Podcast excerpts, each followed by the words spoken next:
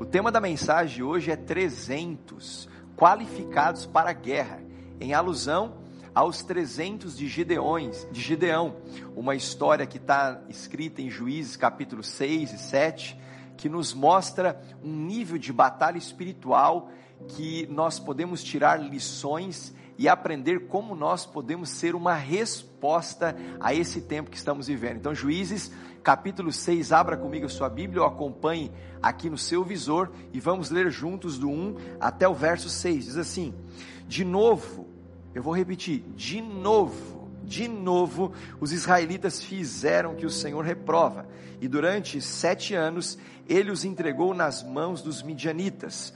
Os midianitas dominaram Israel e por isso os israelitas fizeram para si esconderijos nas montanhas, nas cavernas e nas fortalezas. Sempre que os israelitas faziam as suas plantações, os midianitas, os amalequitas e os outros povos da região a leste deles as invadiam. acampavam na terra e destruíam as plantações ao longo de todo o caminho até Gaza, e não deixavam nada vivo em Israel, nem ovelhas, nem gado, nem jumentos. Eles subiam trazendo os seus animais e suas tendas, e vinham como enxames de gafanhotos. Era impossível contar os homens e os seus camelos. Invadiam a terra para devastá-la. Por, por causa de Midian, Israel empobreceu tanto que os israelitas clamaram por socorro ao Senhor. Que Deus aplique essa palavra no meu e no seu coração.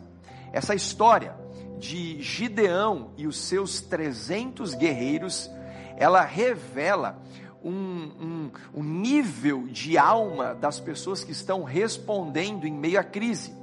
Eu não sei se você já se sentiu desqualificado para uma missão que você considerou que era muito difícil para as suas condições, ou se teve algum senso de inadequação porque estava é, no meio de uma situação que parecia que nunca conseguia ser bom bastante, ser uma resposta à altura. Eu não sei se esse tempo é um tempo que está gerando isso dentro de você, um senso de inadequação ou um sentimento de desqualificação. Como você está aprendendo a lidar com isso? Como você está fazendo para superar estas crises? Sabe, o texto que lemos está retratando o período dos juízes, que foi marcado por ciclos recorrentes. Isso mesmo, ciclos recorrentes na terra prometida, já nesse lugar que Deus havia dado ao seu povo por herança. E esse ciclo dos juízes, ele compreendeu o período entre a morte de Josué, que foi o sucessor de Moisés, e também o começo da monarquia com o primeiro rei aclamado pelo povo chamado rei Saul. Juízes 6 começa dizendo: de novo, olha só, de novo, eu quero destacar isso, de novo os israelitas fizeram o que o Senhor reprova. Eu olho para esse tempo dos juízes nós vamos encontrar de novo e de novo e de novo e de novo os israelitas fizeram o que o Senhor reprovava. O grande registro e confronto no período dos juízes era que Cada um fazia o que era reto aos seus próprios olhos. As pessoas é, encontravam uma situação à sua frente e simplesmente viviam por aquilo que bem entendia como se fosse o melhor e acabava se desconectando dos valores e princípios da verdade já estabelecida por Deus através da vida do próprio Moisés, quis, que os antecederam e foi o grande libertador do povo de Deus na terra do Egito. Juízes 17 fala sobre isso, em que cada um fazia o que era reto aos seus próprios olhos. E quando fazemos o que é reto aos nossos próprios olhos, nós entramos também nesse ciclo recorrente. O ciclo do de novo e de novo e de novo e de novo, sabe? É o ciclo de apostasia, castigo, arrependimento e libertação. Esse ciclo de apostasia é quando o povo que estava já na terra prometida fazia o que era reto aos seus próprios olhos e acabava voltando as costas e se esquecendo daquele Deus todo-poderoso, o único e verdadeiro Deus que os havia libertado do Egito e os colocado na terra prometida, conforme prometido aos seus antepassados. O povo de Abraão, de Isaac e de Jacó, que estava numa terra que manava leite e mel, mas de novo virava as costas para Deus, se apostatava da fé, se afastava da fé e acabava entrando em colapso. Quando isso acontecia, vinha nesse ciclo recorrente ah, o castigo de Deus, porque a Bíblia fala que o pai que ama o filho não lhe poupa vara, a vara no sentido de correção. Um pai que ama o filho não lhe poupa correção. Sabe aquela sensação de que a mão, a mão de um pai está pesando sobre os ombros de um filho e ele aperta um pouquinho mais, dizendo: Eu preciso ter uma conversa mais séria com você e entrava com um castigo por amor. O juízo de Deus sempre foi por misericórdia. Quando Deus estabeleceu o juízo na terra, a exemplo do dilúvio, em que enviou Noé e sua família para dentro de uma arca, ele estava fazendo isso para pre preservar, para que o, o, o remanescente permanecesse intacto e ele pudesse dar continuidade na raça humana, porque o juízo é por conta da misericórdia. Mas o ciclo recorrente não acabava por aí. Apostasia, castigo, aí vinha o arrependimento quando o povo se, se, se dava conta de que havia feito coisas que o Senhor reprovava, caía em si. Você vê o próprio filho pródigo, na parábola do filho pródigo, caindo em si. É um tempo onde nós precisamos cair em si, avaliar, revisar a nossa vida, deixar com que a lupa da palavra de Deus entre no nosso coração e faça um, um, um esquadrinhamento, faça uma análise do nosso mundo interior. Arrependimento, o arrependimento do povo que clamava: Não, Deus, eu preciso de Ti novamente. E ao invés de voltar as costas para Deus, agora voltava a face para Deus. Era nesse momento que Deus entrava com a libertação. E sempre fazia isso através de um juiz que se levantava para ser uma voz de resposta à dor das pessoas. Em um desses ciclos recorrentes, Deus levanta um libertador chamado Gideão, nesse texto que nós acabamos de ler, e dá a Gideão uma missão, aos olhos humanos, uma missão impossível. Ah, só que você tem que saber que Deus ama as causas impossíveis. Deus é especialista nas coisas impossíveis. Se você está vivendo uma, uma causa impossível, recorra a Deus, o Deus que é especialista nas coisas impossíveis. Sabe o que, que você precisa para viver um milagre, um diagnóstico ruim? E não existe um diagnóstico tão ruim como esse que nós estamos vivendo. Então, é um cenário propício para Deus operar um milagre na sua vida. Volte o seu coração para Deus. Só que Gideão se sentia desqualificado. Gideão tinha um senso de inadequação. Ele olhava para sua família, olhava para o seu clã, olhava para a sua realidade, olhava para suas condições e se sentia completamente despreparado. Provavelmente você, assim como eu, já teve que lidar com um senso de inadequação ou um sentimento de desqualificação, como se o que você faz, o que você prepara, produz, esmera, entrega, nunca é bom o bastante. Agora eu quero te ajudar, assim como eu fui ajudado, eu quero te ajudar a sair da dúvida, eu quero te ajudar a sair da insegurança, por se sentir desqualificado ou por ter um senso de inadequação e passar a ter uma certeza e confiança no Deus que te chamou, que te capacitou e te qualificou. E para isso, eu quero começar desconstruindo, isso mesmo, desconstruindo em você um senso de inadequação e um sentimento, ou uma posição, ou uma postura de desqualificação. Até mesmo porque praticamente todos abraçam a mentira de que o sucesso depende exclusivamente do quanto eu sou bom ou do quanto eu sou qualificado. Qualificado no trabalho, na escola, na família, qualificado como marido, pai, amigo, discípulo, pastor, líder, como empresário, desqualificado ou o quanto eu sou qualificado para ser uma resposta nos meus negócios, enfim. E para isso eu olho para esse texto e vejo Deus dando muitas estratégias. Estratégias para vencer um tempo de crise, em que os inimigos já haviam entrado nas plantações, tomado conta, se apoderado do que era do povo de Israel, e eles estavam completamente acuados. Essa é a palavra, acuados.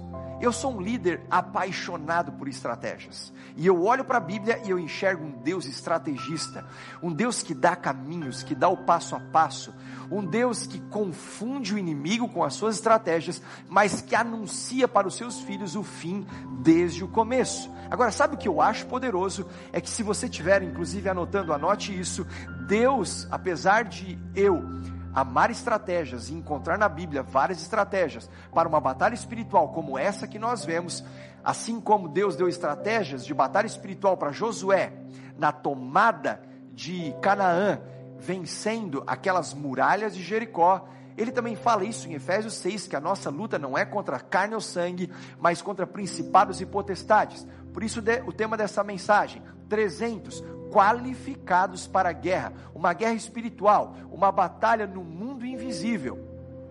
Então, Deus não unge estratégias, apesar da Bíblia estar cheia de estratégias, de eu ser um líder apaixonado por estratégias. Deus unge pessoas.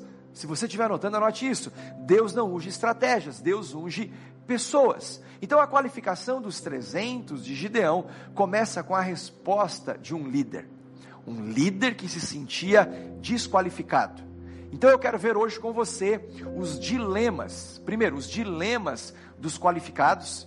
O que Gideão, que foi qualificado por Deus, teve que lidar com os seus dilemas pessoais. Eu quero ver com você os estágios dos qualificados, porque a chamada começa em Gideão, mas vai é, é, é, continuar no recrutamento daqueles que estariam prontos para a batalha.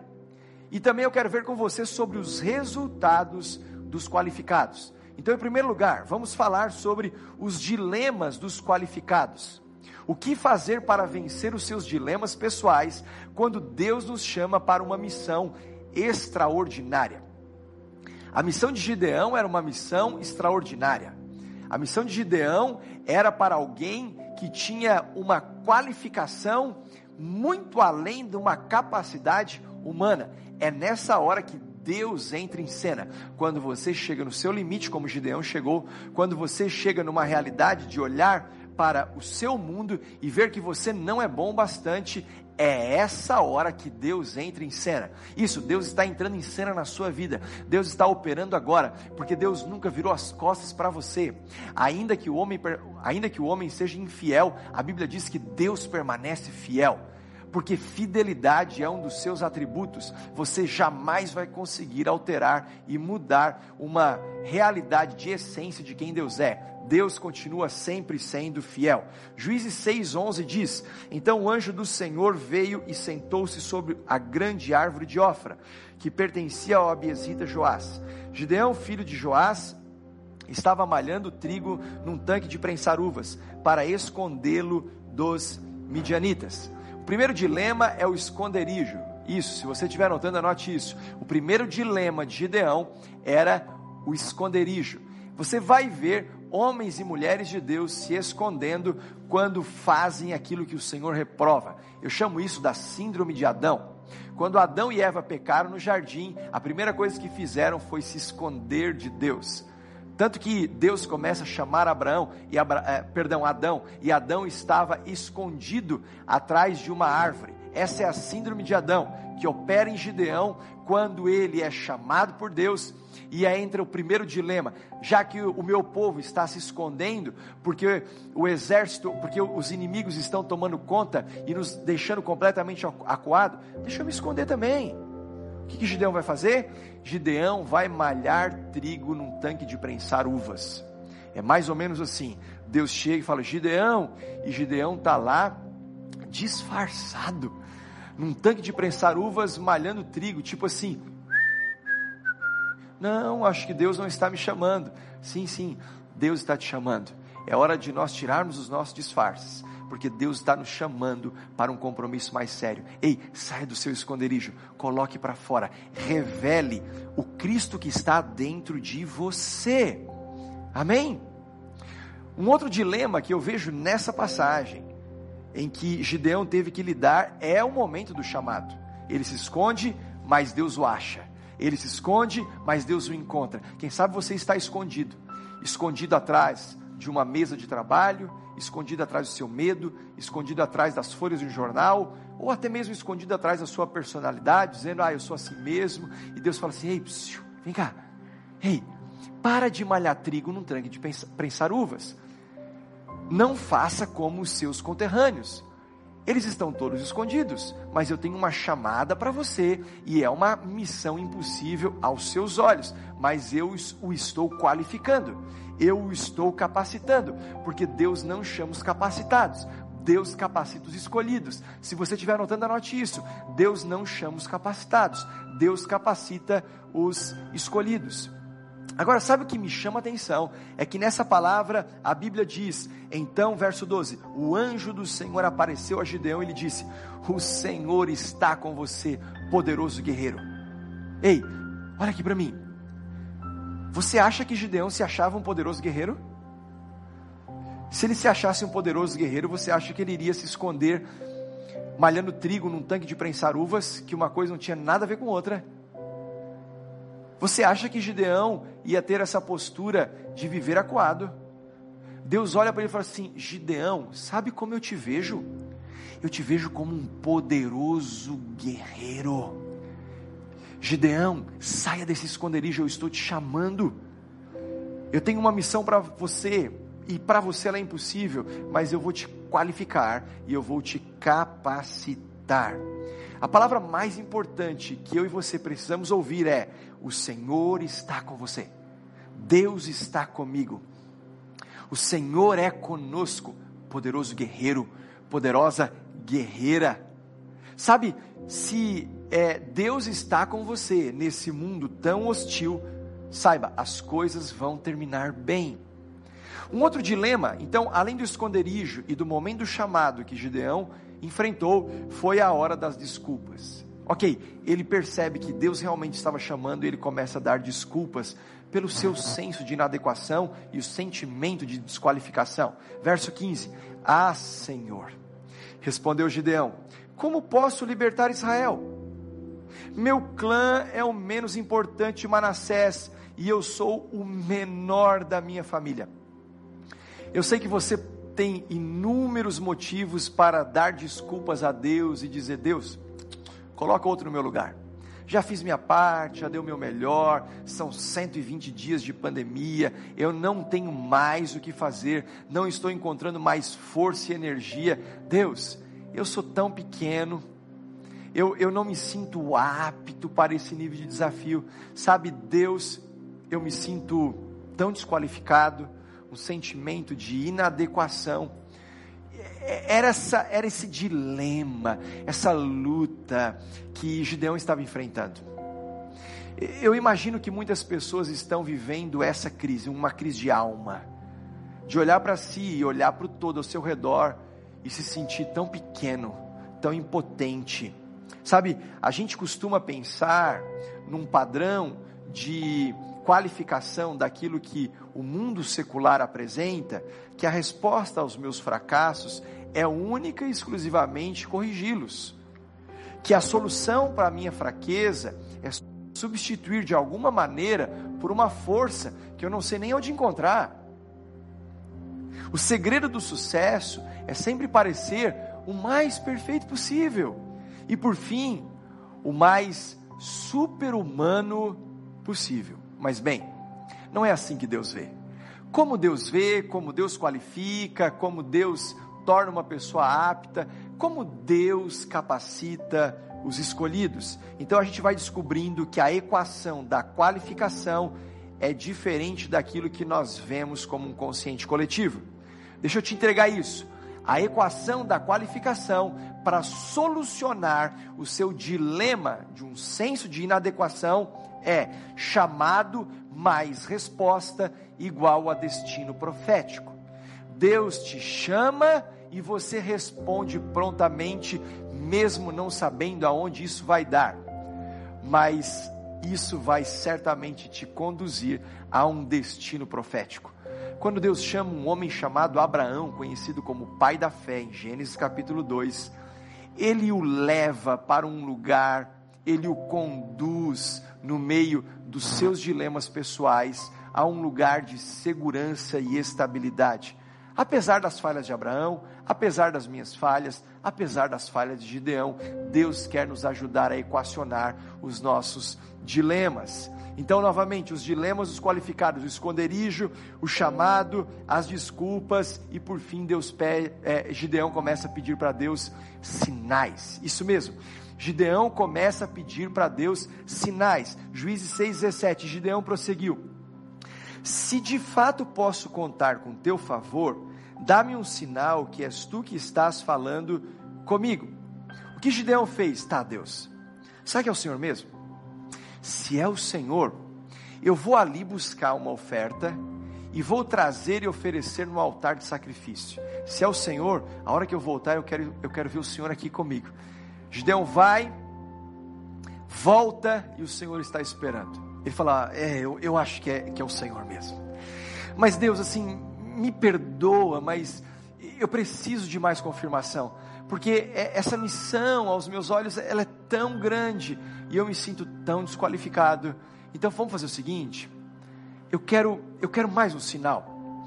Eu vou colocar essa lã aqui e a hora que o orvalho descer, eu quero te pedir que o Senhor me prove que através dessa lã ficando toda molhada, mas o chão todo seco. O orvalho cai, a lã fica encharcada e o chão todo seco. A Gideão pensou ah, meu Deus, não é que é o Senhor mesmo? Não é que é o Senhor mesmo me chamando, ai Senhor, ai Senhor meu Deus, me ajuda.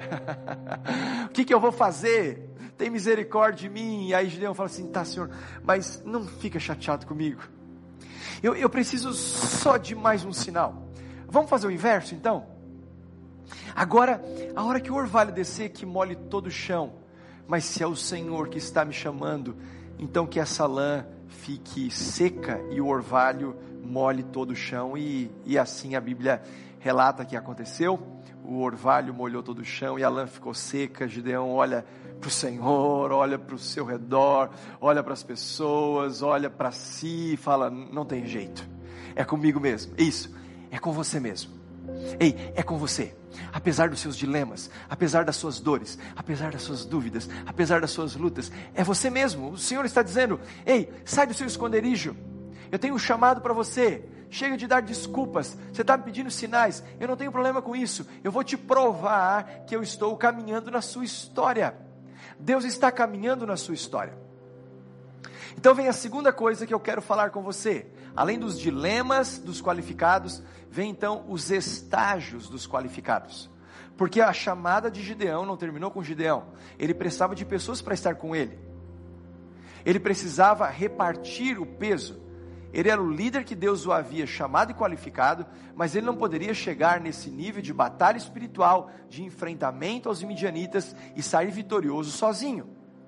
Normalmente nós qualificamos as pessoas baseados no caráter e na competência. Imagino eu que essa é a primeira é, é, é, intenção de Gideão. Peraí, deixa eu ver quem é a pessoa de caráter, que não vai falhar, quem são as pessoas competentes, preparadas para esse momento.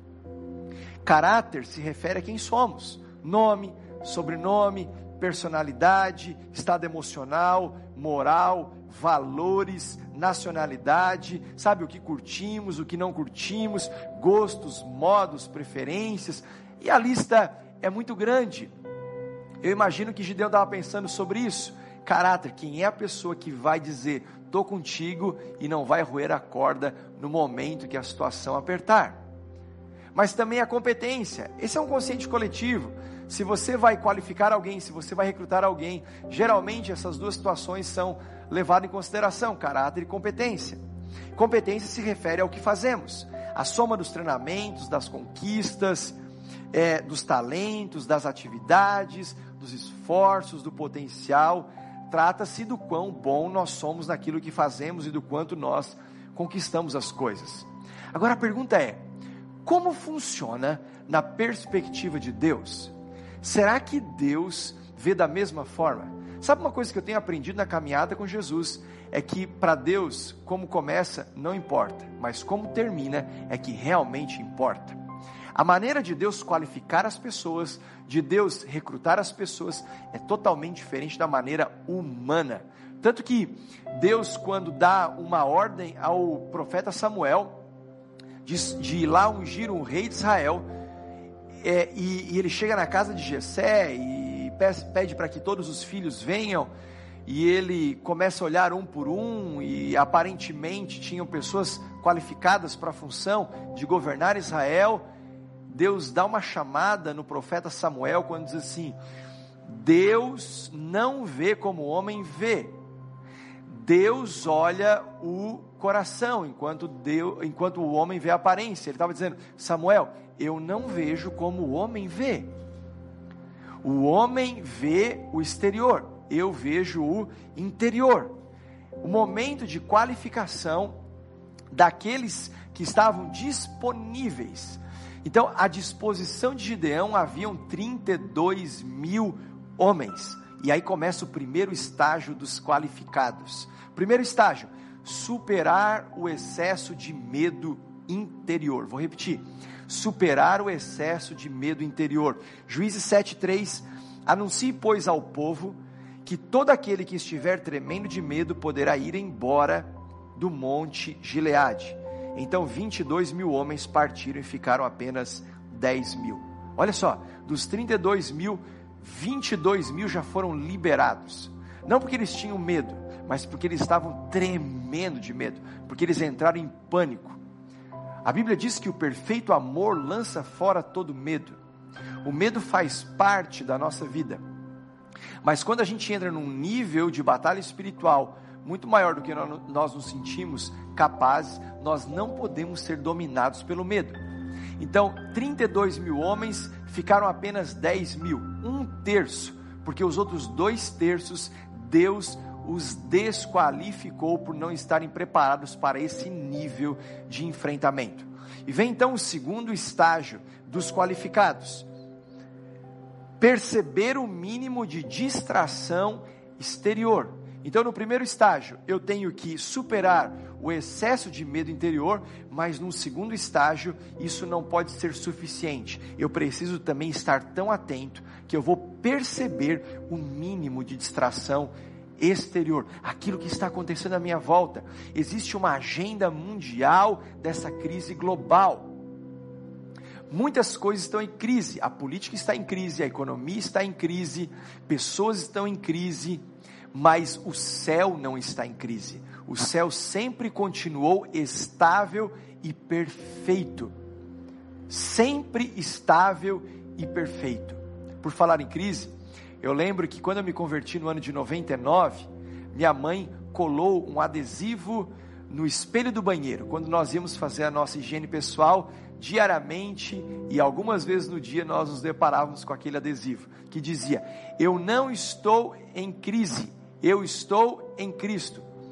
E aquilo era uma verdade que nós carregávamos o tempo todo. Eu não estou em crise, eu estou em Cristo. A crise tem que ficar do lado de fora, ela não pode passar para o lado de dentro. Então nós temos que começar a perceber o mínimo, qualquer movimento de distração exterior. Há uma agenda global, mas nós temos que entender espiritualmente, porque a nossa luta não é contra pessoas. Perceba, desses 32 mil, Deus liberou 22 mil, sobraram 10, versos 5 e 6 de Juízes 7. Assim Gideão levou os homens à beira da água, e o Senhor lhe disse: Separem os que beberem a água, lambendo-a como faz o cachorro, daqueles que se ajoelharem para beber. O número dos que lamberem a água, levando-a com as mãos à boca, foi de 300 homens, isso mesmo, 300 homens. Todos os demais se ajoelharam para beber. Aí Deus falou assim: agora precisa funilar. Primeiro, aqueles que vão superar um medo extremo no seu interior. E agora, segundo, eu preciso de gente que está focada, que tenha foco. Porque o foco é você, além de saber aonde quer chegar e quer e precisa olhar, você também tem que saber para onde não olhar. Então Deus estava qualificando os seus 300, porque de 32 mil ficou só 1%, isso mesmo, 300, apenas 300, só que 1% com Deus é maioria. 1% com Deus, você pode se sentir desqualificado, você pode ter um senso de inadequação, mas saiba, Deus capacita aqueles que Ele mesmo escolheu. Então falamos sobre os dilemas dos qualificados, os estágios dos qualificados, porque a chamada de Gideão não termina em Gideão, ele precisou de um exército com ele, e Deus chamou apenas 300 para que a sua glória não fosse dividida. Israel, mais uma vez, se voltasse para Deus, porque de novo e de novo e de novo e de novo fazia aquilo que o Senhor reprova. Então ele estava provando, dizendo assim: gente, eu preciso que vocês entendam de uma vez por todas que a batalha é minha eu vou à frente. E para terminar, nós vamos para o terceiro e último ponto, sobre os resultados dos qualificados. Então você tem os seus dilemas, lida com a, as suas emoções, com as suas crises, com as suas lutas, e Deus confirma que é com você mesmo. E por fim ele te entrega um resultado. Verso 22 de Juízes 7, quando os, as trezentas trombetas, uma de cada desses 300 soldados soaram, o Senhor fez em todo o acampamento, fez que em todo o acampamento os homens dos midianitas se voltassem uns contra os outros com as suas espadas. Mas muitos fugiram para Bet-sita, na direção de Zererá, até a fronteira de Abel-Meolá, perto de Tabate. Quem dá a estratégia é o Senhor. Quem dá a qualificação é o Senhor. A capacitação é o Senhor. Quem dá o resultado é o Senhor. Quem dá a vitória é o Senhor. Você só precisa estar disponível e disposto. Disponibilidade, disposição é fundamental para quem vai ser uma resposta a um chamado de Deus. E eu termino com isso. O dia que a humanidade descobrir e um dia vai descobrir toda a humanidade. Porque a Bíblia diz que todo joelho se dobrará e toda língua confessará que Jesus Cristo é o Senhor. Então, presta atenção nisso. O dia que toda a humanidade descobrir que a nossa luta nunca foi contra pessoas, a nossa luta não é contra o vizinho, contra o amigo, contra o político, a nossa luta não é contra as autoridades, a nossa luta não é contra aquele que tramou contra a gente. Não, nunca foi. A nossa luta é espiritual. Tanto é que Deus dá estratégias estratégias para os 300 de Gideão tocarem a trombeta, porque eles estavam com medo e Deus mandou com que eles fossem lá no acampamento. Olha, ao invés de vocês cair, vai lá ver o que, que eles estão falando de vocês. E sabe o que eles estão falando de vocês? Que Deus entregou os midianitas nas suas, nas mãos deles. Uau, olha que poderoso! Deus entregou os midianitas nas suas mãos. Deus estava dizendo, gente, para de ficar acuado. Quem está acuado é o inimigo. Vocês têm que, vocês têm que se manter firme. E a hora que vocês tocarem essa trombeta, isso mesmo, é hora da igreja tocar a trombeta. Essa trombeta não pode parar. E Gideão disse: Olha, quando vocês tocarem a, a trombeta, gritem: pelo Senhor e por Gideão. Pelo Senhor e por Gideão. Pelo Senhor e por Gideão. Porque Deus estava reforçando e ratificando. É pelo Senhor e por aquele que eu chamo, é pelo Senhor e por aquele que eu escolho, é pelo Senhor e por aquele que eu qualifico, é pelo Senhor e por aquele que eu capacito, porque é tempo de nós vivermos em unidade para enfrentarmos uma grande batalha espiritual que nós estamos vivendo. Amém? E eu termino agora orando com você. Coloque o seu coração diante de Deus. Sabe, apresente os seus dilemas, quem sabe os seus dilemas hoje é se esconder. Você pode dizer, Senhor, eu fui achado hoje pelo Senhor. Eu fui achado no meio dessa palavra. Eu fui achado no meio dessas verdades. E eu eu estou sentindo esse chamado. Mas eu tenho desculpas para dar e eu não sei como fazer para responder no nível que o Senhor é digno. Eu estou cheio de motivos para dizer não, mas no fundo eu quero dizer sim. Então Deus me dá sinais. Deus não tem problema que você peça sinais. E ali começam os estágios dos qualificados. Ele está te dizendo, sabe, não tem a ver necessariamente com o seu caráter e a sua competência. Porque é como termina que importa. Então se aliste hoje nos 300 de Gideão para viver num tempo de oração, de joelhos dobrados, porque você não está em crise, você está em Cristo. O céu não está em crise. E Ele te coloca nesses estágios de você começar a superar o medo extremo do seu interior, mas também perceber toda, o, todo mínimo de distração exterior. É hora de nós respondermos. E sabe o que vai acontecer? Ele vai entregar um resultado nas suas mãos.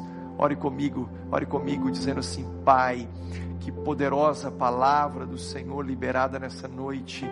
Ore comigo dizendo: Pai, fala comigo, fala comigo. Ore, Pai, em nome de Jesus eu oro por cada uma dessas pessoas.